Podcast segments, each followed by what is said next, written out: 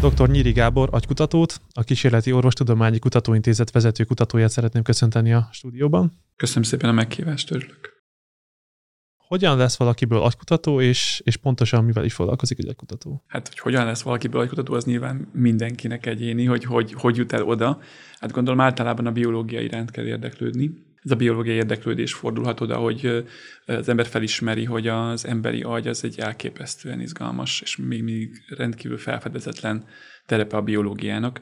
Hasonlóan a genetikához és persze sok más területhez, de azért azt tudjuk, hogy az emberi agy az egyik legkomplexebb biológiai szerveződés, elképesztő mennyiségű lehetőséggel, kapcsolattal, és ugye az alkot minket, az vagyunk mi. Ettől érezzük, hogy emberek vagyunk, és ez az életünk, amit az meghatároz, az abban tárolt memórianyomok, stb. És gondolom ez az érdeklődés visz oda az embert, hogy ezzel szeretne foglalkozni. Mi az agykutatás? Hát az agykutatásra azért van szükség, hogy megértsük ezt a rendkívüli komplexitást, és hogy az ezzel kapcsolatban felmerülő betegségeket egyszer gyógyítani tudjuk. Azt gondolom, hogy azért a kutatók egy jelentős részét az mozgatja, hogy valahogy segítsünk. Nyilván az orvosok a mindennapi életben tudnak segíteni, de ahhoz, hogy az orvosoknak legyenek gyógyszereik, meg megoldásaik, ahhoz alapkutatásokra van szükség. Ezek az alapkutatások egészen az alapoktól indulnak, onnan, hogy egyáltalán megértsük, hogy milyen sejtek vannak az agyban, amiről még mindig nem tudjuk. Rengeteg agyterület van, aminek a sejttípusait nem értjük, hogy hányféle van belőle, hova mennek, mit csinálnak. Nyilván nagyon sok mindent értünk már, de nagyon sok kérdés tisztázatlan. És nyilván emiatt rengeteg idegrendszerrel kapcsolatos megbetegedés még mindig megoldásra vár. Fogalmunk sincsen, hogy miért történnek azok a dolgok. Miért történnek? Ugye az embereknek 30-40%-át megéli az életében a szorongásos, depressziós állapotnak valamilyen aspektusát legalább egy rövidebb, hosszabb ideig, és ez eszünkbe juttatja azt, hogy az agyunkban ugye nem mindig bízhatunk, van nagyon sok idegrendszer kapcsolatos megbetegedés, Parkinson-kor, Alzheimer-kor, Huntington-kor, vannak olyan megbetegedések, például agyi stroke, ami a vérellátás pillanatszerű megszűnése miatt következik be, egy irányzáródása miatt mondjuk, amik rögtön annak az agyterületnek az kiesése miatt funkció kieséseket eredményeznek, amit nyilván igyekeznek az orvosok megszüntetni. Ennek következményei vannak, hogyan lehet ezeket valahogy később helyrehozni, az agy is képes valamelyest helyrehozni magát. Szóval számos olyan kérdés van, ami az idegrendszerünkkel kapcsolatban orvostudományi mindennapi életben felmerül. Ezek vagyunk mi, úgyhogy mindenképpen szeretnénk megérteni. És arról mit tudunk, hogy az idegrendszer fejlődésében mi a legjelentősebb, mondjuk a genetikai, vagy az, hogy igazából táplálkozás, mit tudnak ebben nagyon erősen beleszólni? Hát ugye az idegrendszer fejlődése úgy általában egy nagyon nagy kérdéskör. Természetesen, ha evolúciósan vesszük, akkor értelemszerűen a genetika az nagyon-nagyon alapvető, hiszen nyilván a genetikai állományunk határozza meg, hogy nagyjából hogy fog kinézni a váza az agyunknak, hol felesznek benne sejtek, és nyilván evolúciósan kialakultak bizonyos ösztöneink is, amikre képesek vagyunk emberként. Magától értetődik, hogy egy kis csecsemőt, ha magára hagynak és nem nevelnek, akkor az eléggé tragikus véget ér. Tehát az evolúció számít arra, hogy az emberi agyat azt trenírozzák a szülők. Ugye értelemszerűen van egy csomó olyan faj, akinél nem igény, hogy a szülő ott legyen, hanem a szülő elhagyja már szinte tojáskorában az élőlényt, kibújik és éli az életét az ösztönei szerint. Az embernél ez természetesen nincs így. Az ember ugyan nagyobb, kifejezetten nagy aggyal születik meg, már szinte alig tud megszületni néha, ugye néha ez segítségre is van szükség, de ezt az agyat trenírozni kell természetesen folyamatosan ahhoz, hogy azzal fejlődjön, ami vagyunk. És gyerekkorban milyen ilyen faktorok tudnak esetleg számítani, amit mondjuk egy szülő akkor tud, akkor esetleg jobb irányba tudja ezeket a fejlődéseket fordítani? Hát ugye nyilván a környezet gazdagítás az nagyon fontos, hogy gazdag legyen a környezet. Ez egy nagyon speciális tudomány, amiben nem vagyok igazán jártas, de azt látom, és én is értem, hogy a Ugye az agy működése szempontjából a kapcsolatoknak a sokfélesége az alapvető.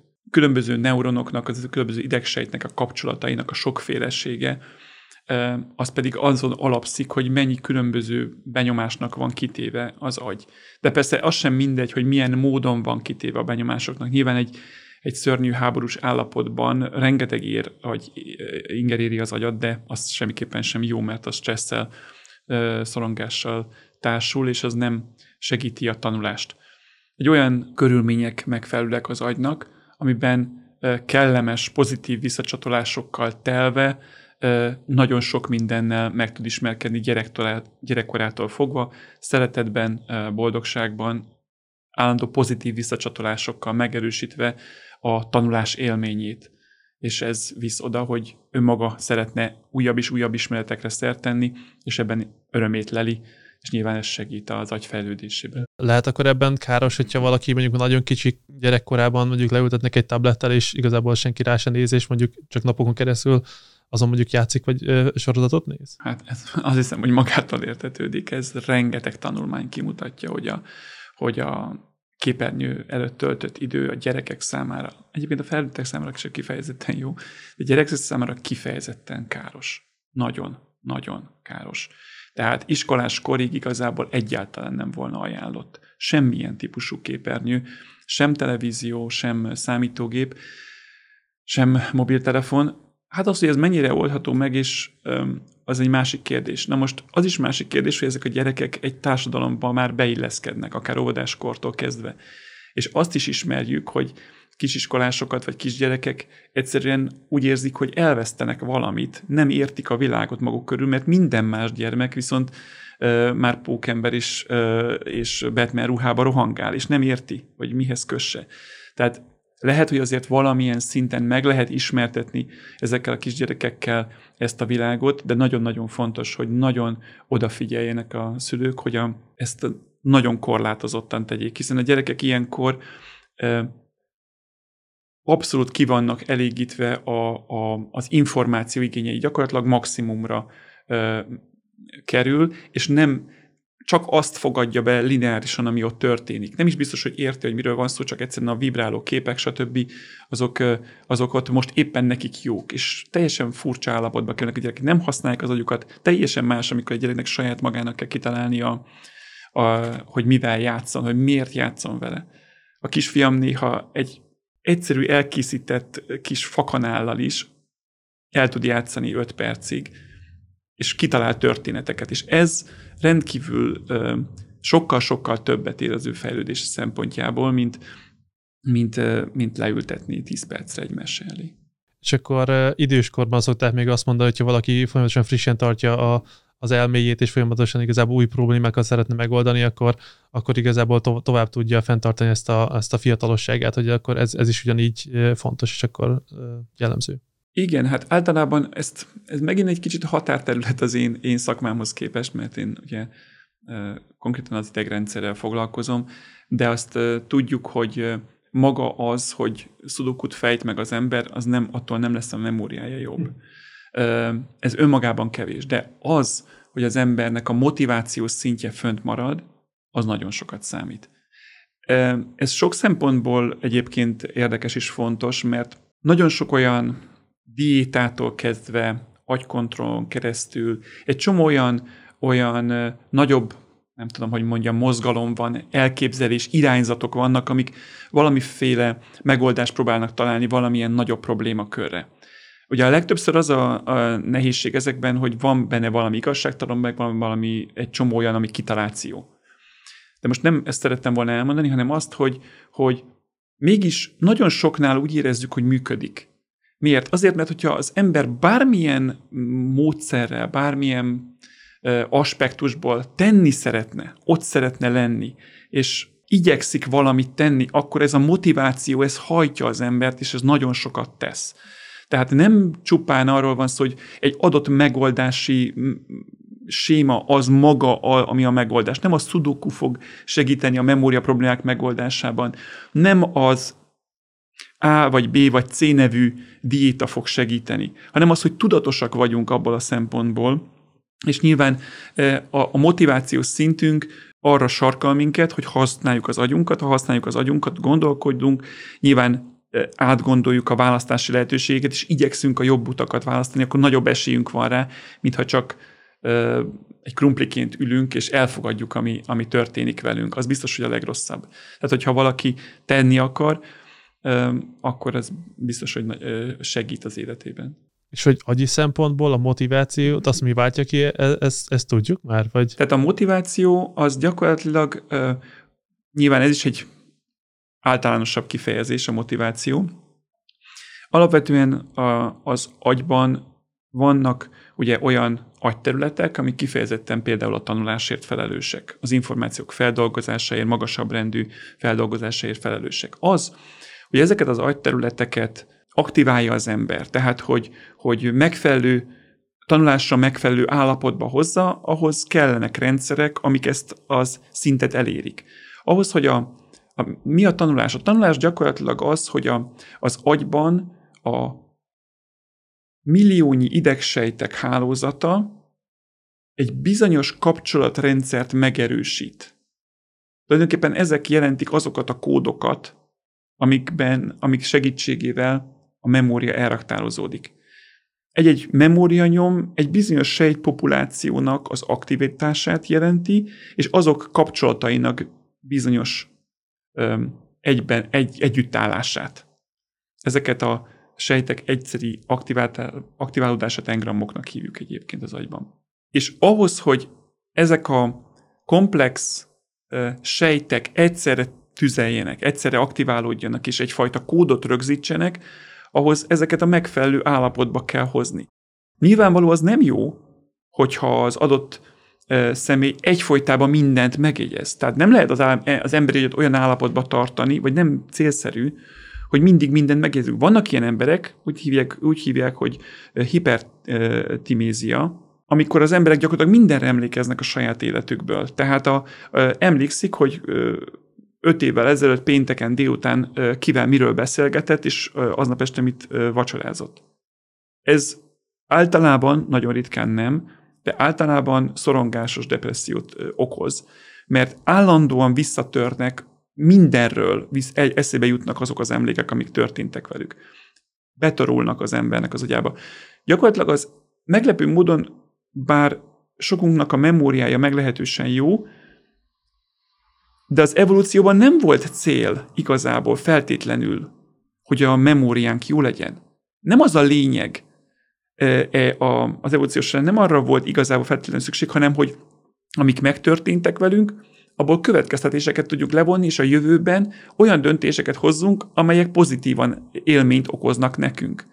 Tehát a következtetések levonása volt alapvetően a cél, vagy az vezet előre. Tehát, ahogy itt is mondtam, az nem előnyös egy ember számára emlékszik, hogy 2 nappal ezelőtt mit evett, és hogyha valaki azon aggódik 40 éves kora után, hogy nem emlékszik rá, hogy tulajdonképpen mit reggelizett, akkor ezen nem kell aggódnia, ez egy jó dolog tulajdonképpen, mert az, hogy nem arra használja a kapacitását, hogy teljesen fölösleges információkat próbáljon megjegyezni, hanem próbál következtetéseket levonni. De hogy visszatérjek egy kicsit arra, amit elkezdtem mondani az elején, az agynak kell, hogy legyen egy olyan rendszere, ami természetesen magasabb rendű funkciókat felhasználva, tehát már tapasztalatot felhasználva, beállítsa azt a szintet, amelyik szinten működnie kell. Tehát, hogy most éppen kell nekem valamilyen memóriát generálnom, vagy nem? Memórianyomot képeznem, vagy nem? Kell az órán, nyilván amikor az diákok bemennek az órára, akkor igyekeznek odafigyelni. És azok a diákok, akiknek oroszt kell tanulnia, pedig egyáltalán nem akarnak, mint az én koromban kötelező volt, azoknak 4 év sem lesz elég, vagy 6 év, vagy 8 év sem lesz elég arra, hogy tudjon kérni egy pohár vizet, mert nem volt meg az a motiváció szintje. Mert sosem alakult ki az a belső késztetés, nem öntötte el az agyát azok a neurotranszmitterek, amik azt a pozitív érzést okozzák az emberben, hogy most tanulni fogok, és ezt megtanulom, és ez nekem milyen jó. Amikor az ember rájön, később az élete során, hogy az angol tanulással mennyi minden, bekkora világ feltárul előtte, és mennyi minden tanulhat, mennyi minden érdekes, például nem tudom, növénytermesztéssel kapcsolatban paradicsomot szeretne valamit termeszteni, és megtalál mindent, de csak angolul, elönti az adrenalin, elönti a dopamin, elönti a boldogság, hogy tanulhat, és megtanulja az angolt igazán gyorsan, mert tudja, hogy ezzel neki olyan pozitív visszacsatolása lesz. Tehát a motiváció az nagyon-nagyon sokat segít az ember életében, és az agy képes arra, hogy ezt mindig beállítsa. Nyilván ezért is fontos, hogy az ember életében legyenek hobbik, társaság, kinek személyiségétől függően mi az, amit szeret, és körbevegye magát szociális környezettel, ha ő neki az fontos, barátokkal, hobbiával, szeresse a munkáját, mert ezek olyan pozitív visszacsatolást, olyan motivációt adnak, amitől szívesen használja az agyát. És egyébként például az Alzheimer-kórnál is bebizonyosodott, hogy ami ugye a memória, időskori memória képességek csökkenése, vagy nagyon súlyos csökkenésevel járhat, egészen odáig, hogy akár már ellátásképtelenné válik az ember, hogy azok az emberek, akik eleve sokkal több munícióval indulnak neki az időskornak, még ha csökken is a képességük, a memória képességük, akkor is még mindig olyan szinten maradnak, hogy lehet, hogy észre sem veszik, hogy a képességeik, vagy a memóriájuk, vagy az intelligenciájuk csökkent, mert még mindig átlagosak, vagy átlag felett maradt. Úgyhogy ezek nyilván fontosak, hogy az ember a motivációját fenntartsa, és ez segít abban, hogy megmaradjanak ezek az emlékek. Egyébként visszacsatolva az előző kérdése, ugye az agy nagyon plastikus, és ugye pont ezért fontos, mert a nagyon sok különböző idegsejt kapcsolata, amiről az előbb beszéltem, azt teszi lehetővé, hogy ezeket a memórianyomokat rögzítsük. És hogyha az agyban minél több kapcsolat jön létre, annál inkább megmarad ez a képesség, hogy újabbakat átrendezzen, és új kombinációban használja ezeket a sejteket. De ha eleve kevés a kapcsolat, eleve keveset tanult az ember, keveset használt azért, mert kevés volt a motivációja, mert nem annyira akarta, nem annyira csinálta, eleve kevesebb kapcsolat, és azoknak a leépülése, elvesztése olyan fontos emlékek elvesztéséhez vezethet, amik végleg megszűnhetnek, vagy legalábbis ő már nem tudja felidézni. És mennyire fontos akkor gyerekkorban, hogy inkább a motivációra figyeljen mondjuk az iskolarendszer, és nem mondjuk feltétlenül akkor a lexikális tudásra, mert ez mindig ez... Hát ez egy nyilván nem véletlenül kérdezed, mert ugye tudjuk, hogy vannak olyan iskolák, mármint hogy tudományos iskolák, amik eleve arra építenek, hogy ne az legyen a lényeg, hogy az Aranybulla az pontosan mikor volt kiadva, és hogy mikor született Mátyás király, hanem hogy megadja azt az élvezetet a diákoknak, amitől ők majd önmaguktól fognak tanulni. Ismerek olyat, aki középiskolában roppant motiválatlan volt, történelemből egyáltalán nem érdekelte, talán rosszak voltak a tanárai, nem keltették fel benne eléggé az érdeklődést ez iránt, de amikor valamilyen más oknál fogva, mondjuk a tudományba került és az idegtudomány felé fordult, megértette, megérezte azt, hogy ez mekkora élményt jelent neki tudni, új ismereteket megérteni, új összefüggéseket, akkor rájött, hogy előveszem azokat a könyveket, mert igazából tulajdonképpen nagyon érdekes a történelem bizonyos szempontból, és elkezdett olvasni róla sokkal többet, mint amennyit egyébként valaha olvasott. Tehát a motiváció az motivációt is szülhet. Tehát, hogyha aktív ilyen szempontból az ember, akkor megtalálja az örömöt a tudásban, meg a tanulásban, akkor nyilván az segít a továbbiakban is. Igen, az iskola is, én azt gondolom, hogy nagyon sokat segíthet abban. Hát ugye tudjuk, ez nagyon jól is, mert mindannyian érezzük, sokan mondják el, hogy miért lettél biológus, mert jó volt a biológia tanárom. De ez mit jelent? Ez azt jelenti, hogy ő tudott motiválni. Olyan pozitív visszacsatolás, olyan környezetben, olyan pozitív visszacsatoló környezetben dolgozott, amitől a motivációja nőtt, és érdeklődése kifejlődött, és kezdett menni előre, mert érezte, hogy van miért. Ugye ezt tudjuk, hogy egészen a kis állatoktól kezdve az idomításnál is a pozitív visszacsatolás az igazán hatékony. Nem a negatív nevelés. Tehát, hogyha egy állatot a cirkuszban megfelelő módon idomítanak, akkor pozitívan teszik ezt, és nem negatívan. De ez a gyerekeknél is ugyanígy van. Tehát a pozitív visszacsatolásokkal ezt számos tanulmány kimutatta, messze sokkal tovább lehet jutni. És miért? A pozitív visszacsatolás az miért jobb, mint a negatív? Azért, mert motivációt szül, míg a negatív az nem szül motivációt. És a motiváció viszont előrébb visz. Tehát akkor az érdeklődés, meg a motivációt, az pozitív visszacsatolással lehet a környezetnek elérni. Ez maga a pozitív visszacsatolás jelenti gyakorlatilag. Tehát ezt teszi igazából azzá. Mert ilyenkor az agyban akkor az úgy érzékel, hogy igen, akkor megfelelő irányba megyünk, minden rendben van, és akkor ezt inkább kell akkor trenírozni. Normális esetben egy átlagos ember agya ugye úgy működik, hogy mindig vannak pozitív és negatív élményei, és igyekszik úgy olyan irányban menni az életében, ami a pozitív élményeket valahogy stabilan tartja. És egy állandó pozitív visszacsatolás, vagy legalábbis várhatja ezeket a pozitív visszacsatolásokat, mert az agyunk ugye így fejlődött az evolúció során. Nyilván mindig volt két választási lehetőség, egy rossz, meg egy jó. Tehát voltak negatív élmények, amiket mindig igyekezett elkerülni, és pozitívak, amiket mindig szeretett volna megszerezni. És gyakorlatilag végül is erről szól minden élőlénynek az élete, a gilisztától kezdve az emberig, hogy minimalizálni próbálja a negatív élményeket, és maximalizálni a pozitívokat. A muslicától kezdve a halakon át a egerekig nagyon sokféle állatot használnak az agynak a megértésére a tudósok, hogy melyik állatfajban miket szoktak általában vizsgálni, vagy mire jöttünk rá? Hogyan juthatunk el oda, hogy az emberi agyban mi történik? Mert valójában ez a kérdés, tehát tulajdonképpen, ahogy az elején is elkezdtem ezt mondani, azért azt gondolom, hogy az agykutatók túlnyomó többsége végső soron segíteni szeretne az emberiségnek a idegrendszerrel kapcsolatos megbetegedéseinek a jobb átételében, és az emberi agyról szeretnénk végső soron tudni. De valóban csigáktól kezdve muslicákon keresztül nagyon sok különböző dolgot használunk. Ennek több oka van. Egyrészt genetikai szempontból ugye minél egyszerűbb élőlényeket használunk, annál könnyűbb azokat módosítani, és hamar újabb és újabb állatok születnek, és azokat megvizsgálhatjuk, hogy mi történik. Ugye nyilván az genetika azért nagyon sok szempontból összefügg az emberi agyvizsgálatával, hiszen a különböző agyterületeket, idegsejtek működését a genetikai faktorok nyilván nagyobban befolyásolják.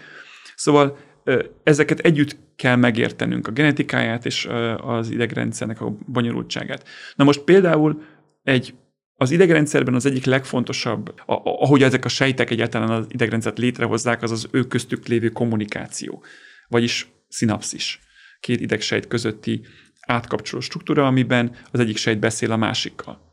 Ez már a csigákban is létezik, vagy már a puha testűekben is létezik. Ugyanígy. És az, hogy egyáltalán megértsük, hogy ott mi történik ebben a 20 nanométeres résben, ahhoz fölösleges nyilvánvalóan egy emberi agyban mintát szereznünk, hanem ott vannak az olyan egészen egyszerű állatok, amiknek már vannak szinapszisaik. És akkor azokat nézzük meg először. Ugye egyáltalán mit érdemes nézni rajta? Mi van benne?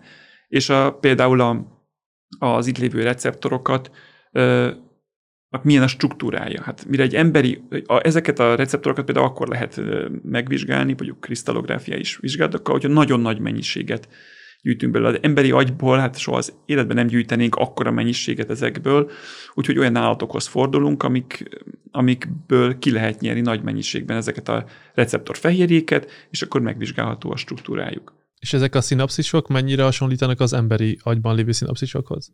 Nagyon sokban. Egyébként, ha már például akár a muslicát említetted, akkor nagyon sokban. Van egy sejt, ami oda megy egy másikhoz, mind a két sejtnek a membránja megvastagszik, azért, mert ott mármint hogy a mikroszkópban vastagabbnak látjuk, mert rengeteg benne a fehérje, az egyik oldalon azok a fehérjék, amik segítenek az jelátévő anyaggal telt vezikulákat kibocsájtani, megfelelő gyakorisággal, a másik oldalon pedig ott ülnek azok a receptorok, molekulák, amelyekre, ha megérkezik a jelátévő anyag, akkor azok kinyílnak és ionokat engednek be, és a másik oldalon pedig a sejtek elektromos potenciálja, feszültsége megváltozik a külső környezethez képest, és ez lesz maga a jel, ami aztán tovább halad. És ez már a muslicában is így van. Tehát, hogyha ugye, ha valaki megkérdezi, hogy milyen bizonyítékok vannak az evolúcióra, akkor nyilván ez is rögtön egy nyilvánvaló dolog, hogy nagyon-nagyon sok hasonlóság van az egészen az élővilágban, de mi azért legtöbbször egereket dolgozunk, és az egéragya már tényleg nagyon sok mindenben hasonlít, például a hipokampusza éppen, ami a tanulásra memóriáért felelős agyterület az emberben is, annak a felépítése megszólalásig hasonlít az emberére. És azt például olvastam, hogy elvileg az egerek is már tudnak ünnepelni, vagy rendesen tudnak kacagni, meg tehát, hogy nekik is akkor már ilyen szintű érzéseik tudnak lenni? Az még mindig vizsgálat alatt van, hogy öntudatok van-e ezennek az állatoknak, hogy az én tudatuk az létezik-e. Vannak állatok, aminek kimutatták, hogy igen, tehát a delfineknél például tudjuk, hogy ő, amikor belenéz egy tükörbe, akkor ő tudja, hogy ő az. Azt hiszem, hogy az elefántoknál is voltak ilyen kísérletek. Mert hogyha rájuk rajzolnak egy pöttyöt, akkor az elefánt nem értelmetlenül nézi a tükröt, és azt gondolja, hogy valamelyik másik elefántnak ott van valami, hanem saját magát próbálja megnézni. A gyerekeknél is ez lassan alakul ki, először még csak nézik egy másik babavonat, és aztán egy idő, amíg észreveszik, hogy az, ami ott van, az ő. Tehát maga az én tudat, az egy fejlődést igénylő folyamat. Tudomásunk szerint az egerek nem tudják, hogy ők léteznek. Az, hogy ő ilyen nagyon emberhez közeli dolgot csinál, az nem biztos, hogy lefordítható azért az emberi kacagásra, bár lehetséges, könnyen lehet, hogy onnan ered ez a dolog. Ugyanígy volt egy ilyen szerintem kérdés, hogy a patkányok tudnak-e álmodni például, hogy... A patkányok minden bizonnyal álmodnak. Az álom az gyakorlatilag egy eléggé univerzálisnak, ugye, tekinthető dolog. Na most, ugye, nyilván ez megint egy nagyon nehéz kérdés. Az állam ez egy olyan, tehát csak szavakkal kifejezhető, mert ugye ez bent történik az agyban, a sejtek között. Mi tudjuk, hogy álmodunk, mert vannak emlékeink róla. Nagyon sok kérdésünk van még mindig az álmokról. Azt gondoljuk, hogy az ember esetében ugye az álmok gyakorlatilag azért vannak, mert a nap során begyűjtött emlékeknek miatt bizonyos agyterületek különböző mintázatban aktívabbak mondjuk a nap során. És amikor lefekszünk, akkor ezek az emlékek úgynevezett konszolidáción mennek keresztül, tehát feldolgozódnak. Vannak olyan emlékek, amik elfelejtődnek, és nincsen rá szükségük, levonódik belőle valami következtetés, vannak, amik meg elraktároznak valamilyen szinten. Aztán, hogy az ember később az tényleg hosszú távra elraktároz, az meg másik kérdés.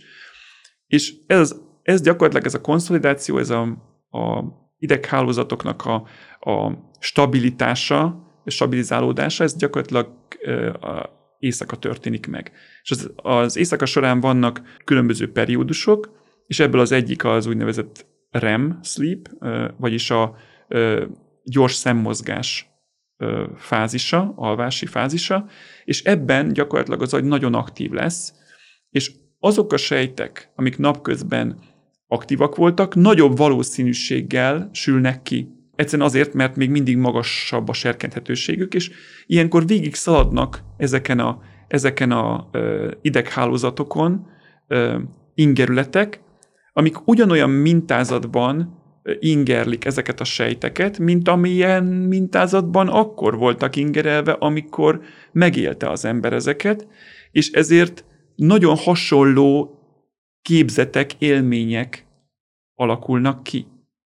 De nagyon sok mindent nem tudunk azért erről még mindig, hogy például amikor felébredünk, és úgy érezzük, hogy órákon keresztül álmodtunk valamiről, az pontosan milyen időskálán történt valójában.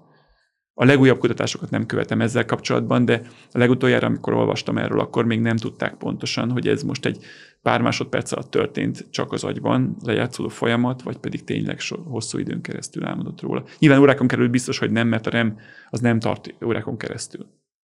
Tehát ezek rövid fázisok az alvás során. Na de, az állatoknál vajon van-e ilyen?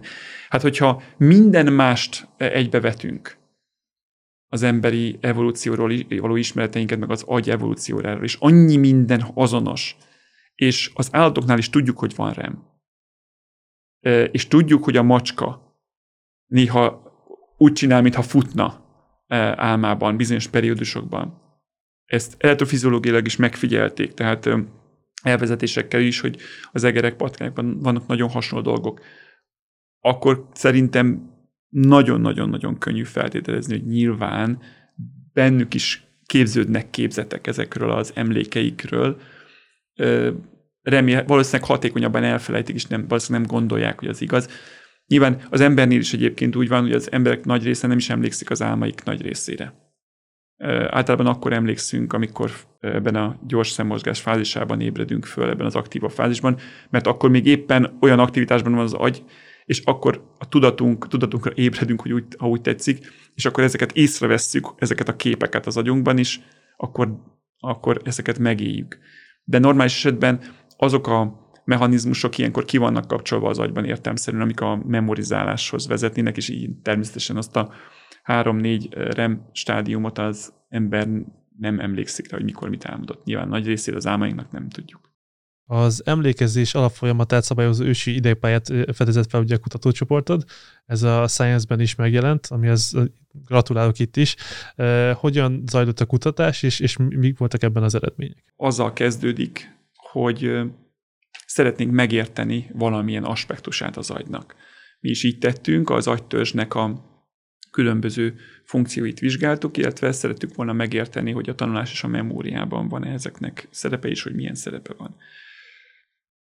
És ezeknél a vizsgálatoknál olyan módszereket használunk, hogy igyekszünk az itt lévő sejteket megismerni. Egyáltalán, ahogy az elején is említettem, hogy egyáltalán milyen sejtek vannak az agyban, vagy ezeken az agyterületeken. Bár nagyon sok agyterületről tudjuk, hogy nagyon sok mindent csinálnak, de azért ismert, hogy azért az agyban azért természetesen vannak régiók, amik inkább azért felelősek. Mi az agytörzsben dolgoztunk, illetve a hipokampusz szerettük volna megérteni, és azt vizsgáltuk, hogy az összeköttetéseik vannak, és hogy igen, milyenek. Az egyik munkában egy nagyon régóta vizsgált agyterületet vizsgáltunk, az úgynevezett Median-Rafe régióját. Hangulati életben szerepe van ezeknek az itt lévő sejteknek, de az eddig ott felfedezett sejteknek a vizsgálata nem vezetett igazából átütő sikerre, hogy tulajdonképpen akkor most mi történik és mit csinálnak ezek a sejtek itt. És akkor úgy döntöttünk, hogy akkor vegyük számba tulajdonképpen, hogy hány sejt is van itt, és megnéztük, hogy tényleg ismerjük az itt lévő összes idegsejtet, megfestettük a sejteket egy idegsejt festékkel, és utána megfestettük azokkal a festékekkel, amelyek megmutatják azokat a sejteket, amiket ismerünk. És azt láttuk, hogy a sejtek negyedét még nem is ismerjük. És akkor elkezdtünk vizsgálódni, hogy mik lehetnek ezek, és megtaláltunk egy új sejttípust. Manapság már a genetika lehetővé teszi számunkra, hogy úgynevezett genetikailag módosított állatokat használjunk. Ez azt teszi lehetővé, hogy egy állatban bizonyos típusú fehérjéket kifejező sejteket, azokat külön tudjuk vizsgálni. Jelen esetben egyébként vírusok segítségével. Egy ilyen genetikailag módosított állatban meg lehet csinálni azt egy bizonyos genetikailag módosított vírus segítségével, amiként teljesen ártalmatlan az állat számára, hogy ezt a vírust beadva csak erre az agyterületre meg lehet festeni fluoreszcens festékkel azokat a sejteket, amik itt vannak, illetve az összes nyúlványukat. És meg lehet nézni, hogy az agyba hova mennek, mely sejtekkel, mely agyterületekkel kommunikálnak. És meglepő módon azt találtuk, hogy az itt lévő általunk olyan felvezetett sejtek olyan agyterületekre mennek, amik alapvetően fontosak a negatív élmények, a depresszió kialakulásában. Illetve olyan agyterületre mennek, amely alapvetően szükséges a memórianyomok képzésének a beindításában. És akkor feltételeztük, hogy akkor ez a negatív élményeket meghatározó és megszabó olyan központ lehet, ami a negatív élmények megélését teheti lehetővé. És akkor elkezdtük vizsgálni.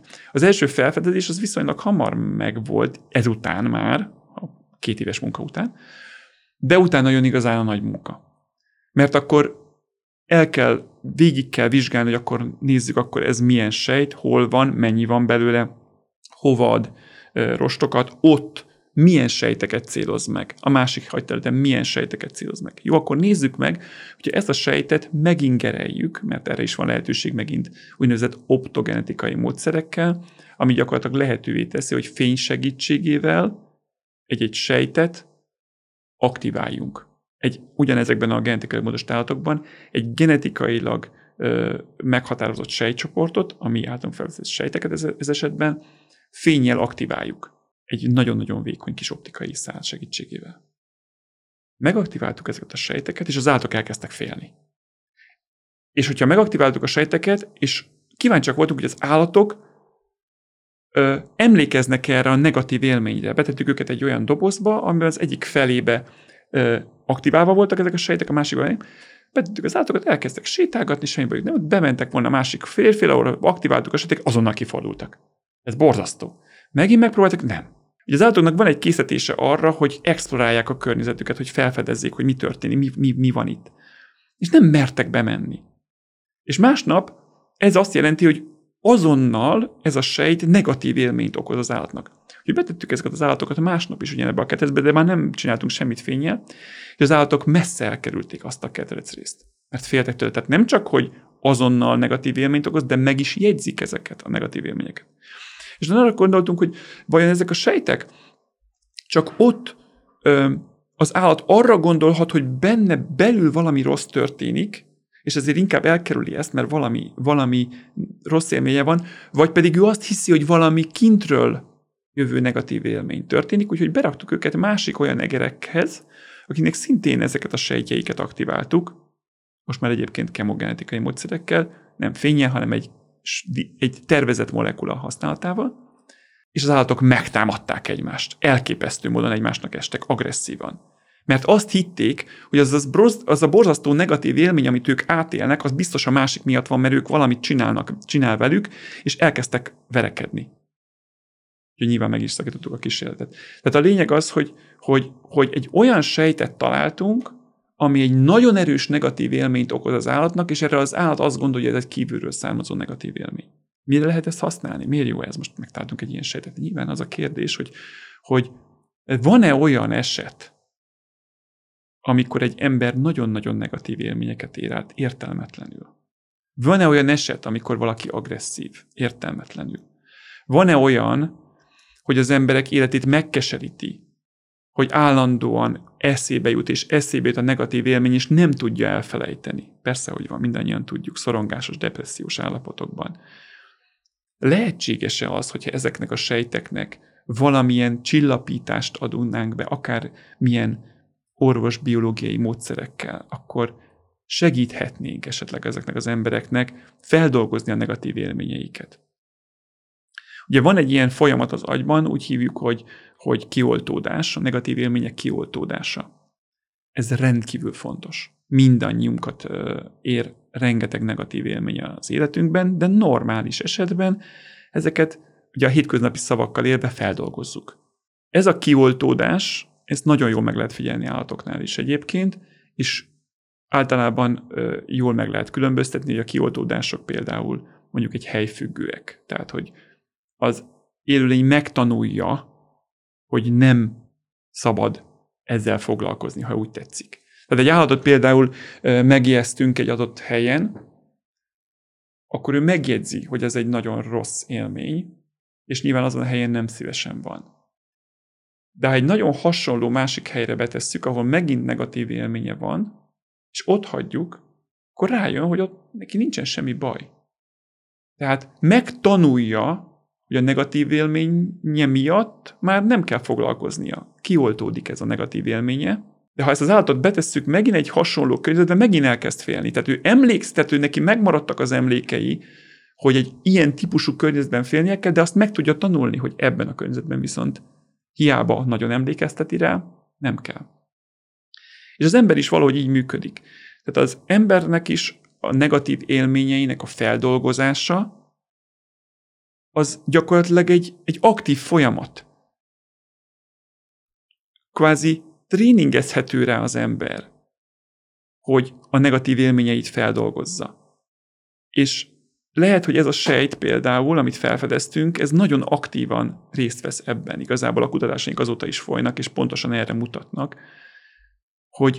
hogyha segítünk ennek a sejtnek nem túl aktiválódni akkor, amikor már nem kéne, akkor bizony az állatnak sikerül sokkal könnyebben elengedni dolgokat. Ez egyébként kicsit odáig is vezet, hogy az embernek meg kell tanulnia ezeket a mechanizmusokat, hogy hogyan dolgozza föl a negatív élményeit. Ez nagyon-nagyon fontos. Ugye sok szó esik bizonyos körökben a negatív élmények feldolgozásából olyan szempontból, hogy éj pozitívan, próbálj meg. Nyilván ez bizonyos értelemben még inzultáló is lehet.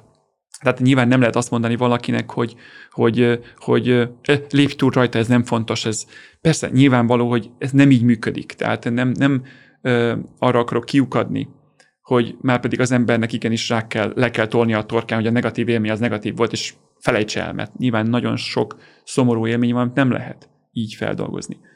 De azért ennek ellenére igaz, hogy ha az ember azért megpróbál erőfeszítéseket tenni arra, vagy az életét úgy élni, hogy ezeket az élményeket feldolgozza, akkor ezzel jót tesz magának. Egyébként az is ismert, hogy a szervezet visszahat saját magára az élményeit tekintve. Tehát ha az ember úgy viselkedik,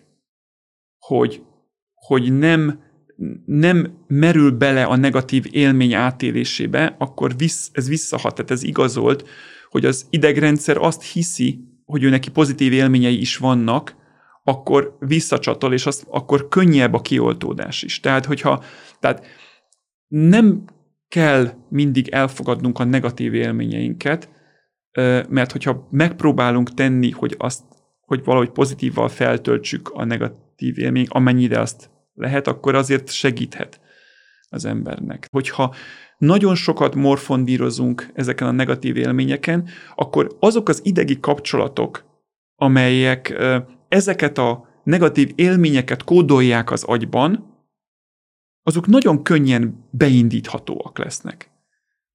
Mert azok az engramok, amiről beszéltem, azok a lenyomatok, azok a kódok, amik ezeket a negatív élményeket kódolják, annyira könnyen előhívható lesznek, mert a bennük levő sejteknek a serkenthetősége az magasabb, mint hogy az álomban is, ugye? Hogy ezeket újra serkenteni, akár egy részhálózatot könnyű lesz, és azonnal beindítja az egész hálózatot, és a negatív élményre mindig visszajutunk.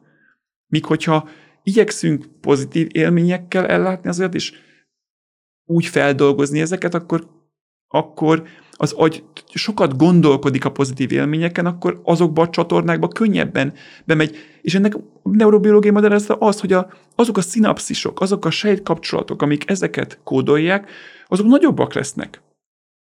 Tehát ez ismert, hogy a gyakrabban használt sejtkapcsolatok nagyobbak lesznek, míg a kevésbé használtak kisebbek. Ezért is mondják azt például egy szorongó embernek, hogy tegyen félre magának egy-két órát a napból arra, hogy akkor foglalkozzon ezekkel a szorongató gondolatokkal. Nem arról van szó, hogy teljesen felejtse el, mert nyilván vannak nehézségek az ember életében, de vajon érdemes napi 8 órát azon töprengeni? Jobb lesz? Hatékonyabb lesz a megoldás? De ha tényleg persze vannak negatív érzései, akkor kell vele foglalkozni, és vannak olyan problémák, amiket meg kell oldani, és akkor is, ha nem tetszik.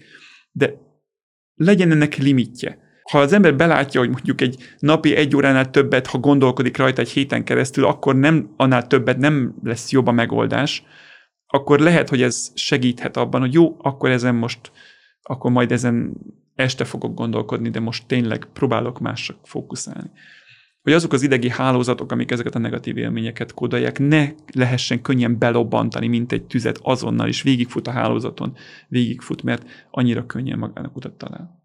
Tehát a körezés, hogyha valakit valami nagy trauma ér, vagy nagyon igazából akár ilyen depresszió szinten van, akkor mindenki, szerintem szokták is mondani, hogy érdemes elmenni futni, vagy csinálni valamit, az, hogy folyamatosan igazából ne azokra gondolkozzon, hanem igazából valami más, és akkor folyamatosan pozitív élményekben legyen része. Így van. Egyébként van is olyan terápia egyébként, éppen pont a fóbiáknál, de nem csak fóbiák esetében, hanem nagyobb, komolyabb traumák esetében, amikor a páciensekkel szándékosan felidéztetik a negatív élményt, és nyugtatót adnak nekik. Azért, hogy ezek a negatív hálózatok, amik a negatív élményeket rögzítik, azok képesek legyenek elcsatornázódni egy kicsit pozitívabb, egyensúlyú hálózatokba. Tehát, hogy a kicsit ne csak negatív, ne csak az a nagyon durva negatív impulzus legyen. Olvastam egy ilyen tanulmányt, amiben az volt az egyik dolog, hogy egy anya elvesztette a fiát, és az utolsó levelét elolvasva szinte, hát ezt el lehet képzelni. Ennél nehéz szörnyűvet elképzelni. És a terápia az volt, hogy szándékosan felolvastatták vele a levelét, de közben nyugtatókat kapott. És ez segített. Tehát ez gyakorlatilag a negatív élmény kioltódásának a segítéséről van szó. Hogy azok a mechanizmusok, amik a negatív élményeket közvetítik, amikor ezek az élmények, ezek a szenzoros élmények vagy emlékek kialakították ezeket a kapcsolataikat a negatív élményközpontokkal, azok annyira már be vannak húzalozva, annyira nagyok a szinapszisok, annyira stabilak, hogy gyakorlatilag nem lehet őket kirángatni ebből a hálózatból. És valahogy ki kéne billenteni őket. És akkor felidéztetik ezeket az emlékeket, azok a sejtek tüzelnek, de már nem kapnak annyi visszacsatolást ettől a negatív házattól, és egyszerűen a szinapszisok elkezdenek kicsit csökkenni, és akkor kicsit el tudja tolni a hálózat egy olyan mederbe ezeket. Nem véletlenül van az, hogy a szorongásos és depressziós állapotoktól nem szabad rettenetesen megijedni. Ezeken az emberek néha átesnek egy bizonyos ideig az életükbe, de az idegrendszer elképesztően plastikus. És nagyon-nagyon sok mindenre képes, nagyon sok átalakulásra képes, és ezek képes a hálózat meggyógyítani magát megfelelő kognitív terápiával. Tehát ezért is nyilvánvaló azért a legjobb ilyen esetekben, és az elsők között alkalmazandók az úgynevezett kognitív terápiák, tehát egy szakember segítsége, aki a gondolati folyamatok irányításával gyakorlatilag segít az idegsejtek plaszticitását, módosíthatóságát, gyurmázhatóságát segíteni. Ugye megint egy fontos dolog. Az idegrendszer ugyanazokat a hálózatokat használja a memórianyomok rögzítésére, mint az előhívására. Ez nem két külön dolog. Ezért, amikor előhívunk egy emléknyomot, azonnal megpuhul, és alakíthatóvá válik. És akkor el lehet tolni esetleg olyan irányba, hogy az ne annyira negatív legyen. Ugye ez például nagyon jó példa erre a bűnügyi világ, ahol a kihallgatásoknál például nagyon-nagyon-nagyon komoly tudomány, hogy hogyan szabad kihallgatni valakit. Mert abban a pillanatban, hogy megkér az ember egy szemtanút, hogy idézze fel, hogy mit látott, és rossz kérdéseket tesznek fel vele. Most arról nem is beszél, hogy szándékosan rossz kérdéseket. Tehát, hogy szándékosan próbálják terelni a gondolatait. És azt mondják neki, hogy a sárga kocsival kapcsolatos balesetről szeretnénk beszélni önnel, hogy ott tulajdonképpen mi történt a baleset során, és a lámpa hogyan gyulladt ki, és mikor, melyik ment neki, melyik autó, hogyan is. És tulajdonképpen akkor milyen színű volt az autó? És akkor hát magától értetődik, hogy már egy fél óra múlva azt mondja, hogy sárga. Hát magától értetődik a sárga, erről beszéltünk. De persze nem az volt, mert ez csak feltételezte esetleg a kikérdező, de szó sem volt róla, ő nem volt ott, ő nem kérdezhet ilyet. Miért? Mert abban a pillanatban, ahogy az illető próbál feleleveníteni, ráadásul olyan dolgokat, amiket ő nem tervezett megjegyezni, egyébként is hiányosak az ismeretei, az agy egyébként is nagyon-nagyon hajlamos arra, hogy történetekben gondolkozzon és beillesszen, kiegészítsen dolgokat. Ugye ez aztán tényleg messzire vezetne ez a kérdéskör, hogy hány olyan eset van, amikor az emberek próbálnak koherens rendszereket összerakni olyan dolgokból, amiből egyébként nem lehetne. Tehát abban az esetben, amikor az ember visszaidézi ezeket az emlékeket, akkor labilisabbá válik, úgymond az idegi hálózat, és fogékonyá válik az új információk beépítésére, mert hiszen akkor próbálja felidézni, és úgy nem lehet felidézni egy dolgot, hogy autó, ablak, sárga, lámpa, hanem elkezdi kiegészíteni az ember, hogy egy autó, ami sárga volt, megállt egy lámpánál, és már történet lesz belőle. Ez ott nem volt történet, nekem nincs történetemről, de nyilván ez az észszerű. És akkor ugye az a probléma, hogy az ember nem az, a kikérdező nem az észszerűségre kíváncsi, hogy ő szerinte hogyan lehetne ebből egy jó történetet létrehozni, hanem hogy milyen tényekre emlékszik. De persze az ember nem tud másképpen gondolkodni, és ezért labilisabbá válik ez az információ, és ilyenkor érzékenyebbé válik, és belekerülhetnek új információk. Tehát ezért mondtam, hogy a bűnügyi szempontból ez nagyon fontos, de ugyanez igaz minden más esetben is, a mindennapi életünkben is, hogy az, hogy hogyan élünk meg dolgokat, és hogyan idézünk fel dolgokat, az gyakorlatilag nagyon összefügg az, hogy hogyan dolgozzuk fel ezeket. Tehát, hogy egy élmény különböző aspektusaiból mikből készítünk történetet magunk számára. Az emberek gyakorlatilag úgy élik az életüket emiatt, hogy történeteket mesélnek saját magukról. Az embereknek egy történet van a fejükben, mindenről egy gondolatfolyamat, mert nem tudunk mindig mindent megjegyezni. Ugye pont ezt mondtam az elején is, nem is célja az emberi agynak, hogy jó memóriája legyen normális esetben, hanem az a célja, hogy az az élőlény, amit ő képvisel, az minél sikeresebb legyen evolúciós szempontból. Továbbadja a génjeit, vagy pedig a továbbadott géneket megszerző egyedeket minél tovább tudja segíteni, hogy azokat a géneket tovább vigyék. És ebben igazából ő neki nem az a célja, hogy mindenre emlékezzen, ami a múltban volt, hanem hogy felépítsen valami olyan történeteket, olyan konklúziókat, amik alkalmasak arra, hogy ezt minél jobban segítse ezt a dolgot. Ugye ezért mondom azt, hogy ezek miatt gyakorlatilag az ember nem konkrétan memorizálni akar, hanem olyan alkalmas történeteket használni, amik segítik őt az életben és a leszármazottait. És itt tehetünk azért valamit, hogy ezeket a történeteket hogyan akarjuk magunknak megfogalmazni, milyen világban szeretnénk élni. Olyanban, amit pokoli, és minden rossz történik benne, vagy pedig megpróbáljuk a nagyon vegyes világból néha megérteni, hogy mi a jó, és hogyan tudunk tovább menni ezen a történetszálon.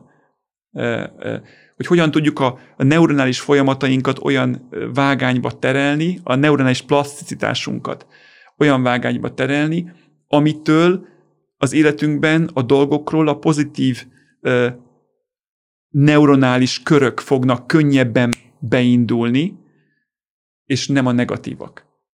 Mert ugye azért azt tudjuk, hogy sok mindent fel lehet fogni nagyon negatívan is, meg pozitívan is, és az azért a mi felelősségünk, hogy mit viszünk magunkkal ebből a történetből, és hogyan adjuk ezt tovább, és hogyan adjuk tovább a gyerekeinknek azt, hogy a pozitív élményeket hogyan építse fel az életében, hogyan kreáljon magának egy jó történetet az életéből. És a motivációja, az hogyan legyen pozitív irányú mindig, és hogyan higgye el azt, hogy még ha vannak is nagyon rossz dolgok az életben, azért alapvetően egy pozitív világban élünk, egy pozitív mederben csorog az agyunk, és ezeket próbáljuk megerősíteni, ezeket a neuronális köröket, amik könnyen visszacsatolnak ezekre a pozitív élményekre. Akkor az emlékezéssel kapcsolatban ezért van, hogyha valakinek édesanyja, nagymamája mesél egy történetet, akkor az folyamatosan változik? Hát persze. Hiszen generációkon keresztül újra és újra elmeséli, és amikor elmeséli, akkor labilissá válik az emléknyom, változtathatóvá, beépülnek gondolatok. Ugye ez például egy tipikus kérdés, hogy mi az első emléke az embernek? Mi a legrégebbi emléke? Vagy milyen emlékei vannak a gyerekkorából? És ez bizony igen nagy kihívás megtudni, hogy vajon az valódi emléke, vagy pedig egy emlék emlékének az emléke, vagy pedig az, ahogyan Például azt mondják, hogy 5 éves korodban ezt csináltad. Vagy azt gondolja az ember, hogy 5 éves korában az történt vele. És akkor ez valójában lehet, hogy arról szól, hogy 8 éves korában egy baráttárságban ezt a történetet elmesélték, meg 9 éves korában is, és rá egy héttel pont megint valaki, és már arra emlékszem, hogy milyen történetet meséltek akkor rólam, és nem a gyerekkoromban. Annál is inkább, mert egyébként az ilyen egészen gyerekkori emlékek gyakorlatilag törlődnek is. Tehát azt mondják körülbelül, hogy 5-6 éves kor előtti időszakról nagyon-nagyon-nagyon szorványos emlékeink vannak csak, és azok is nagyon bizonytalanok. És ez részben amiatt van egyébként, mert abban a korban nagyon sok változás történik az emberi agyban. Éppen az iskolai érettséggel összefüggésben talán nem véletlenül. Akkor válik ugye a gyerek igazából alkalmasára, hogy hosszabb távú emléket rögzítsen, mert akkor alakul ki egy meglehetősen már alkalmasabb hálózat az agyban. De egyébként 24 éves korunkig az agy változik. Jelentős átalakulások vannak még. Ugye például a skizofréniáról tudjuk, hogy az gyakorlatilag ilyen 18-20 éves kor környékén plusz-minusz pár év kezd világossá válni, mert az előagyi területeken bizonyos sejtpopulációk nem egészen végzik úgy a dolgokat, nem tudnak annyira alkalmazkodni ott a sejtes környezethez, és félre siklik a működésük, és akkor kezd kialakulni ez, mert még mindig változik. Azért 24 éves korig, ha az ember megúszta, akkor valószínűleg nem lesz például skizofréniás valószínűleg, mert akkor már nagyjából kialakult az agynak a struktúrája, de addig még változik. És akkor ezért lehet az is, hogy valaki nem mesélnek egy történetet, és egy idő után úgy meséli, mint hogyha tényleg megtörtént volna, és ő is emlékezne rá, pontosan, soha nem történt meg vele. Pontosan, mert gyakorlatilag folyamatosan, amikor felidézi az ember, akkor plastikussá válik a gondolkodás is. És vannak ilyen történetek, hogy volt mondjuk egy zongoraművész, aki egyik nap már nem tudta elolvasni a kottát, pedig a látása még tökéletes volt, és vannak ilyen érdekes történetek, hogy akkor ezek hogyan történnek az agyban? Ugye nagyon régen úgy gondolták, mármint még azelőtt, amikor még nem is hitték, hogy az agy bármit csinál, azután, tehát, hogy az agyban vannak különböző területek, amik különböző dolgot csinálnak. A szem lát, van egy rész, ahol emlékezünk, és van, ami hallunk, stb. Azt természetesen már tudjuk, hogy ez nem egészen így van. Azért ez továbbra is igaz, hogy azért az agyban vannak olyan területek, amik különböző funkcióért inkább felelősek, vagy nagyon felelősek. Már említettem ilyet, a hipokampusz ma, ami a tanulás és a memóriának a könyvtárosa, ha úgy tetszik. Nem ő raktározza el egészen konkrétan a emléknyomokat. A hipokampusz képes arra, hogy ha jön új memória, memorizálandó dolog, abból készít egy kódot, és azt kiírja a kéregbe. A kéregben pedig vannak specializálódott területek, amelyek például a nyelvért felelősek, vagy például, ilyen például a kotta is, egyfajta nyelv. Ennek ellenére persze vannak olyan mozgató területek, amik például érző funkciókat is ellátnak, érző területek, amelyek mozgató funkciókat is ellátnak, tehát azért vannak átfedések nagyon sok mindenben, és általában az agy ilyen szempontból azért nagyon sokrétű, és vannak olyan például agyi sérülések, amelyeket például ki tud kompenzálni az agy. Vannak nagyon híres esetek, amikor valakinek az fején gyakorlatilag átment egy rúd, és mégis utána felépült, és képes volt tovább élni. De kétségtelenül igaz, hogy bizony vannak azért agyterületek, amik különböző funkciókért felelősek. És az agyban ugye a vérellátás az nagyon-nagyon fontos, hiszen az agy nagyon sok energiát igényel. Gyakorlatilag egy ilyen, nem tudom, kb. 23 wattnyi teljesítményt, vagy nem tudom pontosan, hogy már mennyi volt ez, nyújt, tehát egy villanykörtét biztos, hogy lehetne működtetni vele. Nagyon-nagyon sok energiát igényel, és ezeket az energiaigényt, ezt az erek szállítják oda, ugye az tápanyagok és oxigén formájában, hogy ezt az idegsejtek felhasználják, és hogyha az érrelátás nagyon picike helyen megszűnik, akkor aznak az agyterületnek az idegsejtjei nem jutnak energiához, és ideiglenesen abba hagyják a működést. Na most, hogyha egy neurológushoz egy ilyen stroke-kal, egy ilyen kis agyi folyamattal valami például úgy jön be a beteg, hogy a nagypapa nem tud megszólalni, mindent ért, mindent lát, de nem tud beszélni, akkor sejtik, hogy az agynak azok a területei, Wernicke-Brock a régiók, amik a beszédért felelősek, azokban lehetett esetleg egy agyi kis folyamat, és akkor például vérhígítót kap, és akkor ha szerencsés, mégis még időben megtörténik, akkor még nem hal el az agyterület, és akkor feloldódik az a vérrög mondjuk, és akkor megint átfolyik a vér, a sejtek újra életre kelnek, és működni tudnak, és helyre jön a funkció. Tehát ezért lehetnek ilyen különböző esetek. Van például nagyon híres eset, az úgynevezett HM esete, aki epilepsziás volt, és tudták, hogy a hipokampuszában van az epilepszia oka, ezért mindkét oldali hipokampuszát kivették. Onnantól kezdve a bácsi másnap fölkelt, és az égvilágon semmi baja nem volt. Pedig ugye tudjuk, hogy a tanulás és a memóriáért felelős, most már tudjuk, mindjárt elmondom, hogy ez miért fontos.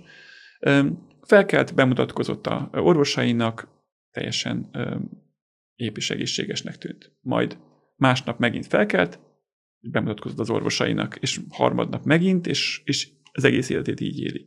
Mert soha többet nem volt képes új memória nyomokat raktározni. Mert a hipokampusza lett volna a könyvtáros, aki elkészíti a kódot, és elraktározza a kéregbe. De ezt már nem tudta többet megtenni. Ugyanakkor másra viszont képes volt megtanulni, tehát például az ilyen emberek, akik ilyen hipokampus sérülésük van, mert lehet ez más miatt is, például vírusfertőzés miatt, vagy valami. Motoros funkcióit például egy csillagban kell rajzolnia, tükörben vonalat, egy ilyen csillagvonalban, és az első nap rengeteg hibát vétett, de ahogy mentek előre napok, egyre szuperebben tudta, és szinte tökéletesen meg tudta már csinálni, de megkérdezték tőle, hogy ennyire ügyes benne, és azt mondta, hogy fogalma sincsen, soha életében nem csinálta ezt a dolgot.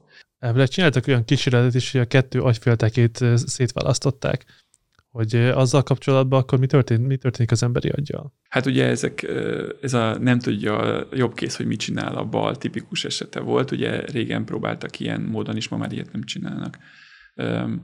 Megoldani azt, hogy ne legyen, nem is tudom, mi volt igazából az oka, a orvosi beavatkozásnak az oka. Nyilván valamilyen gyógyítás célból tették ezt. Hát ugye az lesz, hogy az embernek tényleg elválik a két oldala, és az egyik kezével felvesz valamit, mert inni akar, és a másik kezével levesz, mert a másik meg nem akar. Túlnyomó részt balféltekés, például a beszéd, olyan dolgokról, amit a jobb oldalon lát, mert ugye ez átkereszteződik, arról tud beszélni, de amit a bal oldalon lát, arról nem. Nem tudja megnevezni. De ettől még mondjuk a jobb keze képes olyan tenni, ami azzal kapcsolatos. Tehát gyakorlatilag elválik a két agynak a működése. Egyébként vannak ezzel kapcsolatban nagyon szomorú történetek is, mert vannak olyan emberek, akik például nem vesznek tudomást az egyik oldalukról.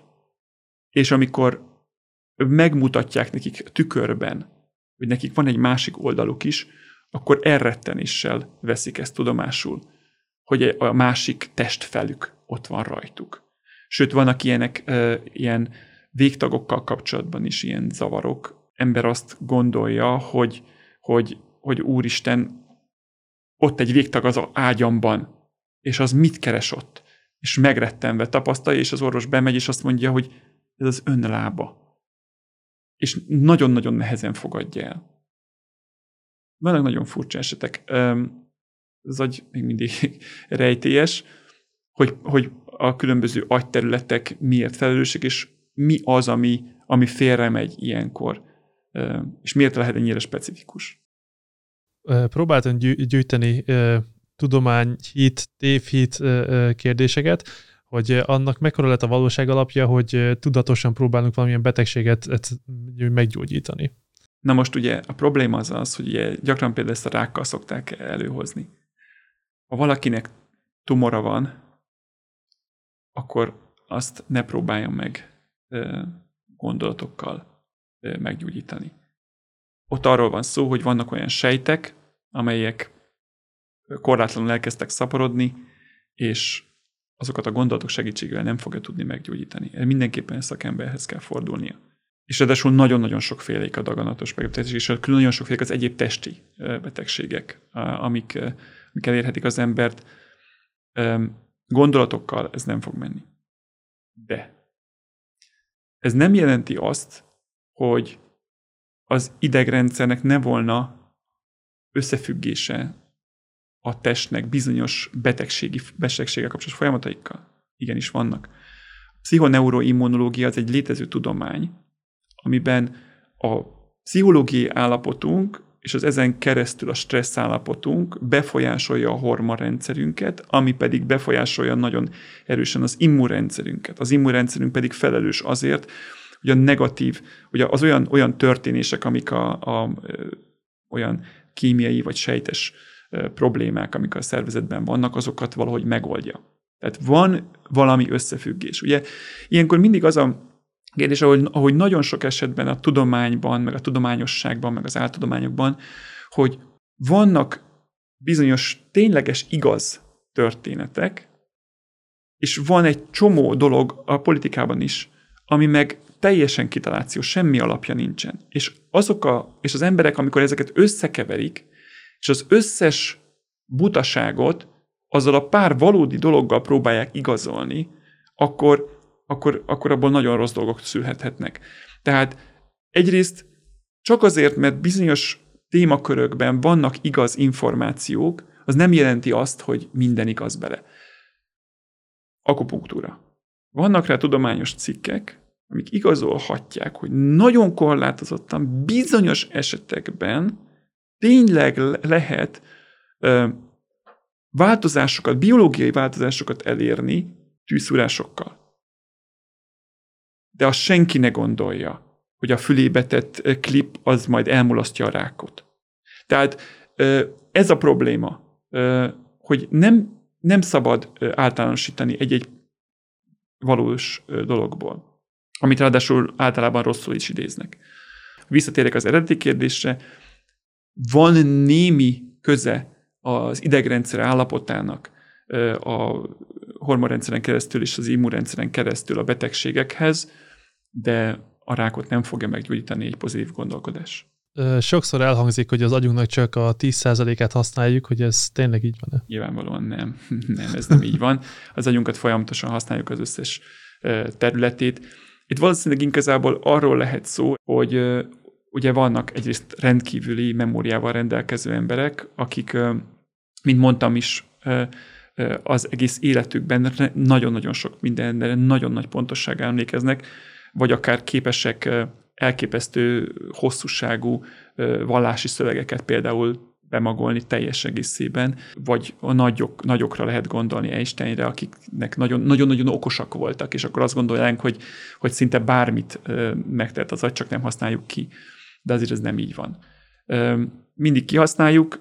Ugye az a különbség az emberek között, hogy az idegsejtek kapcsolatai mennyire szertágazóak, mennyire részletesek, és ezek hogyan kapcsolódnak, és mennyire lehet őket jól kihasználni, kódolni és dekódolni ezeket az információkat benne, ami nyilván tréningezhető például. Az agyféltekéknél, hogy az egyik mondjuk a kreativitásért, a másik a racionalitásért felel, ez tényleg így van-e?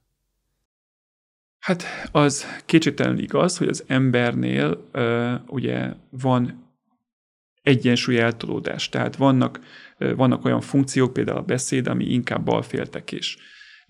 Tehát igen, vannak eltérések az agyféltekék között, kétségtelenül. Az alkohol az pusztítja az agysejteket? Nem tesz jót. A nőknek meg a férfiaknak az agya az különbözik egymástól? Egyértelműen különbözik az agya egymástól, nem jobb vagy rosszabb. Az agyak, a férfiak agya nagyobb méretű, de ahogy az elefántok agya is nagyobb méretű, nem jelenti azt, hogy bármilyen intellektuális különbséget jelenti maga a méret különbség.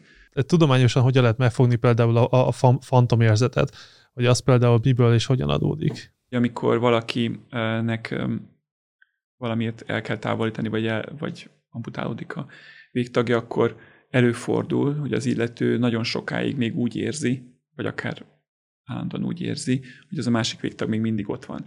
Hát ugye az érzés, hogy valamink van, ugye az onnan ered, hogy az idegsejtjeink eljuttatnak információkat az érző kéregbe, és ott azt az érzetet kelti, hogy az a végtagunk az létezik. Onnan jönnek szenzoros érzékeléssel kapcsolatos információk, tapintással, egyszerűen az, hogy az ott van. És hogyha ez az agyterület, ami azért a területért volt felelős, ami most már nincsen, továbbra is aktív marad, akkor az emberben az az képzet alakul ki, hogy az létezik. De az agya azt az információt küldi. Ugye van ez a híres kísérlet, hogy gyakorlatilag fáj ez a fantom végtag, mert gyakorlatilag az izmok össze vannak szorulva, görcsben vannak. És voltak, akik sikeresen tudták ezt például úgy gyógyítani, hogy egy tükröt tettek az embernek az épp keze mellé, és megmondták az illetőnek, hogy tegye a másik kezét, gondolatban a nem létező kezét a tükör másik oldalára. És nézze a tükörben az épp kezének a tükörképét. Minthogyha az a saját keze volna. Ő egyébként is érezte a saját kezét. A tükörben most már látni vélte a saját kezét. És a saját kezét, bal kezét addig, mondjuk, hogyha jobb keze úgy érezte, hogy hiányzik, vagyis hát hiányzott, és úgy érezte, hogy ott van, hirtelen nyissa ki a kezét.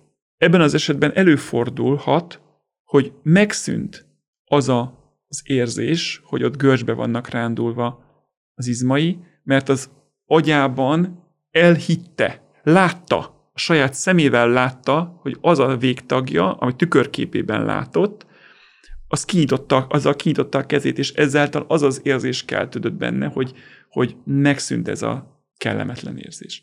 Tehát az agyunk gyakorlatilag a látványtól, mint ahogy az elején is meséltem ezt, maga az, ahogy elképzeljük magunkat, az is visszahat saját magunkra. Ugye szoktuk mondani, hogy a biológiai órája valakinek, hogy ez neurológiailag, ez tényleg létezik ilyen, vagy ez tényleg működik? Hát persze, a ritmusok szerint élünk, tehát az embernek egyébként érdekes módon a biológiai ritmusa szerint 25 óránként van egy napja, ami hozzám eljutott legutolsó információ szerint ez még így volt. Ugye ezt többféle kísérlettel próbálták igazolni, például úgy, hogy elzárták a naptól az embereket barlangban, stb. Sokféle különböző kísérlet volt, de azért azt hiszem, hogy az a konszenzus most, hogy 25 órás körülbelül egy embernek a bioritmusa, és részben ezzel magyarázzák azt, hogy miért hajlamos az ember tovább fennmaradni és később felkelni, ami aztán eltolódik diákoknál. Az agynak rendkívüli szüksége van, tehát ha az emberi agy nem tud aludni, akkor az katasztrofális. Ezzel kínoztak is háborúban embereket. Tehát az emberi agynak egyrészt fel kell dolgoznia a mindennapi információkat ahhoz, hogy az egészségesen feldolgozott módon tudjon tovább élni. Másrészt pedig egyszerűen rengeteg energiára van szüksége az agynak ahhoz, hogy működhessen, és ennek melléktermékei is vannak, és ezeket az anyagcsere termékeket ki kell üríteni az agyból, és ehhez szükség van az alvásra. Akkor gyakorlatilag a gliasejtek, tehát az neuronok, az idegsejtek közötti sejtek segítik ezeket az anyagcsere termékeket eltávolítani, és erre szükség van ahhoz, hogy ez megvalósuljon. Ha viszont nem alszik az ember, és nincsenek REM stádiumok, akkor gyakorlatilag ezt nappal próbálja megtenni az ember, és akkor gyakorlatilag halucinálni fog. Tehát, hogyha valaki nagyon sokáig nem engednek aludni, akkor az halucinációkhoz vezet. Az utolsó, ilyen nagyobb kérdéskör az meg a jövő, hogy mi várható a jövőben, és például az agyunk az képes lesz-e szerinted lépést tartani ezzel a változó világgal, ezzel a dinamikával? Kénytelen lesz valamelyest, de az kétségtelenül igaz, hogy sokan gondolják azt, hogy az evolúció talán nem készített föl minket arra, hogy ilyen ütemben, ilyen óriási mennyiségű információval kelljen gazdálkodnia. Olyan mennyiségű információk jutnak el hozzánk gyakorlatilag, hogy ezek az információk feldolgozásában ugye az emberi agynak fel kell tartania egy pozitív egyensúlyt, és állandóan döntéseket kell hozni azzal kapcsolatban, hogy mik azok az információk, amiket feldolgoz és megtart, vagy esetleg megígyez, és mik azok, amiket eldob. Gyakorlatilag egyébként bizonyos tanulmányok szerint a kifejezetten jó képességű emberek memória nem feltétlenül jó.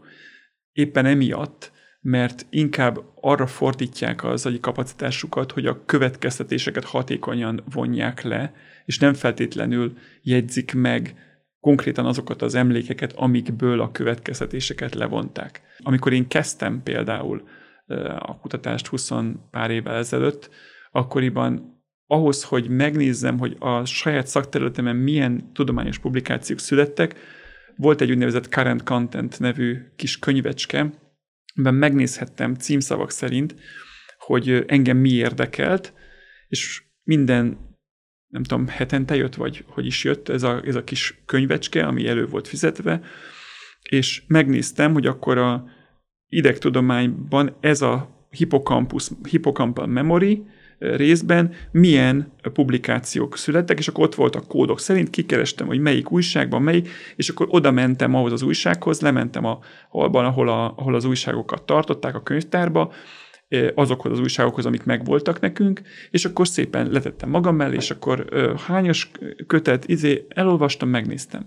És ha valamilyen ötlet eszembe jutott róla, akkor megbeszéltem a kollégáimmal. Előttem egy pár évvel, erről még legfeljebb, ha meg szerette volna valaki beszélni valamit, akkor levelet írt kézzel, és elküldte, vagy géppel. A titkárnője elküldte, és úgy. Aztán jött az e-mail. Jöttek a digitális. Tehát gyakorlatilag ma ott tartunk, hogy amikor meg akarom nézni, hogy a szakterületen mi van, akkor bepötyögöm az adott programba az interneten, és kidobja azt a, nem tudom, 20-30 cikket, vagy 300 cikket, attól függ, hogy milyen szűken keresek, ami éppen volt, átnézem, hogy ez mennyire fontos most éppen az adott kutatásokhoz, és megnézem a leveleimet, és azokban nem kell mondanom, hogy hány levéllel kell megbirkóznia minden nap mindannyiunknak, ki kell szűrnünk belőle a fontos információkat, tehát sokkal több minden információval kell gazdálkodnunk. Hát nyilván lesz ennek egyszer egy bizonyos határa, ameddig lehet ezt tolni. Gondolom majd a mesterséges intelligenciák segíthetnek valamelyest ezt átvenni tőlünk bizonyos szelekciós szerepeket, például úgy, hogy megtanulja egy mesterséges intelligencia, és remélhetőleg lesz egy pont, ahol majd esetleg a mesterséges intelligencia képes lesz tálalni nekünk szükséges, akkor eszenciális információkat, és még abból is nekünk majd valószínűleg szűrni kell, hogyha nem állítjuk be túl nagy szűrésre. A depresszióval, meg az elsősorban ilyen pszichés problémákkal kapcsolatban szerinted milyen áttörések várhatóak az elkövetkező, nem tudom, 10 évben? Ezt nehéz megjósolni, hogy pontosan milyen áttörések várhatóak, de nagyon sokan dolgozunk azon, hogy legyenek ilyenek. Azt gondolom, hogy az egyik legnagyobb probléma az ilyen jellegű idegrendszeri megbetegedésekkel, hogy eddigi gyógyszeres beavatkozások rendkívül fontosak voltak, és nagyon-nagyon sok embernek tették jobbá az életét, és rendkívül nagy szükség volt rájuk, és nagyon szuper dolog, hogy így meg is történtek. De mégis azt kell, hogy mondjuk, hogy ezek igazából ilyen próbaszerencse alapján lettek kitalálva. Persze okos emberek jól próbáltak találgatni, de azért mégis nem úgy születtek, hogy pontosan tudtuk volna, hogy az idegrendszeri folyamatok hogyan zajlanak, miért történik, és azt próbáltuk volna akkor azt helyrehozni. Hanem tudjuk, hogy például a szerotonin visszavételének a gátlása azáltal, hogy szerotonin nevű jelátvévő anyagot hagy az agyban, ezek a úgynevezett szerotonin reapték inhibitorok, vagy SSRI-ok, amiket ismerünk, az egyik leghatékonyabb antidepresszánsok. Rájöttek, hogy a szerotonint, ha kinhagyják a szinaptikus résben, vagy a sejteken kívül, akkor azok ott ki tudják jobban fejteni a hatásukat, és bár nem azonnal, hanem hetek vagy hónapok után, a gyógyszernek egy olyan hatása lesz, hogy felépül egy olyan változás az agyban, amitől a depresszió nagyon jól kezeltté válik, és nem okoz annyira rossz érzéseket. Csak hogy az agy nagyon takarékos, és nagyon-nagyon sok helyen vannak a szerotoninra receptorok. Nem csak azokban a szinapszisokban, vagy agyterületeken, amik a negatív élmény feldolgozásáért felelősek, hanem nagyon sok helyen.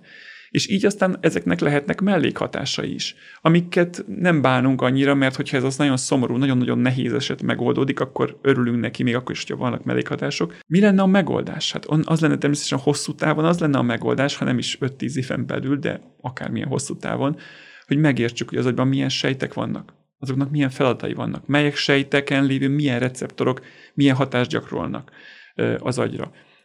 Ezen dolgozunk, hogy megértsük, milyen sejtcsoportok, milyen sejtpopulációk vannak, azoknak melyik másik agyterületre vetítő nyúlványaik mit csinálnak azokon az agyterületeken, és hogyha ezt megértjük, akkor nem az agyat elöntjük egy kémiai anyaggal, és akkor, ha szerencsénk van, akkor olyan egyensúly alakul ki, ami azért jobb lesz, mint rosszabb, hanem egészen pontosan, mint egy szikével megmondjuk, hogy ez a sejt ebben az agyban túlságosan aktív maradt, mert lecsökkentek azok a receptorok rajta, amik a gátlásáért felelősek, juttassuk vissza a receptorait, és akkor vígan visszaépül minden. Nézzük meg, hogy ebben az agyban ez a sejt ment tönkre, és elhaltak. Akkor pótoljuk valamilyen más módszerrel. Vannak erre már próbálkozások, mélyagyi stimulációkkal, elektromosan. Ez nagyon jó. Megint minden, ami előreviszi, segít az embereknek, az fontos és jó, de ugye a legjobb az lenne, hogyha a probléma gyökerét értenénk meg, a valós okokat értenénk meg, és ott tudnánk gyakorlatilag elérni egy olyan változást, amitől az embert meggyógyítjuk. Akár például visszaadjuk neki genetikailag azt a gént, ami hiányzik neki. És nem a következményt próbáljuk valahogy jó útra terelni, hanem az okot próbáljuk megérteni, és azt helyrehozni. És hosszú távon nem csak emberre, de sejttípusra szabott orvoslás lenne szükség. Meg kéne érteni, hogy az adott embernek miért van depressziója, mert ez sem biztos, hogy ugyanazért van. Vagy szorongása, vagy bármilyen problémája. Hanem annak az embernek ez a sejtpopulációja, vagy az ment tönkre, és utána megérteni, hogy akkor ez különböző képalkotó eljárásokkal minél kifinomultabb módon megérteni, hogy hol történtek a problémák, tesztekkel megérteni, és utána sejtre szabadtan. Megérteni, hogy azoknak a sejteknek milyen genetikai állománya van, hogyan lehet hozzájuk férni nagyon specifikusan. És milyen módszerek várhatóak, mert ugye a gyógyszer az egy nagyon általános ugye, megoldást nyújt, lesznek-e valami így ezek a szike megoldások, hogy ebben mi az, ami várható? Én általában nagyon reménykedem abban, hogy a géntechnológia fog tudni valamelyes segítséget adni. Általánosságban azt tudjuk, és több száz ember él már a világon vírusokkal az agyában. Olyan vírusokkal, amit az emberek gyógyítási célba juttattak be az agyba, vagy az idegrendszer különböző részeibe. Vannak olyan vírusok, adenoasszociált vírusoknak hívjuk őket, amik már igazából, vírusoknak hívjuk őket, mert vírusokból származnak, pontosabban ott is csak segédfunkciójuk volt, ilyen kiegészítő vírusok voltak, teljesen meg újra tervezik az emberek ezeket a vírusoknak a genetikai állományát. És csak olyan géneket hagynak benne, ami jó, amit szeretnének használni. Gyakorlatilag egyfajta vektornak, transporternek használják őket arra, hogy bejuttassanak valamit az agyba, egy megfelelő fehérjeburokban bejusson egy olyan genetikai állomány egy bizonyos sejtbe. És ezeket a vírusokat nagyon pontosan lehetne célozni, és csinálnak is már ilyeneket. Vannak olyan próbálkozások, nagyon sok gyógyszercég, gyógyszergyár és klinikai kipróbálásokban, klinikai 1-es, 2-es, 3-as fázisban lévő megoldások, amikben próbálnak például egy enzimhiányt az agyban úgy pótolni, hogy beadják az agyba, és ott kifejeződik ez a gén, és pótolja azt az enzimet, ami onnan hiányzott. Ugye nem véletlen, hogy itt a COVID-járvány kapcsán, ugye ezt nagyon sokan elég jól megismertük ezeket. Ugye ott is például az egyik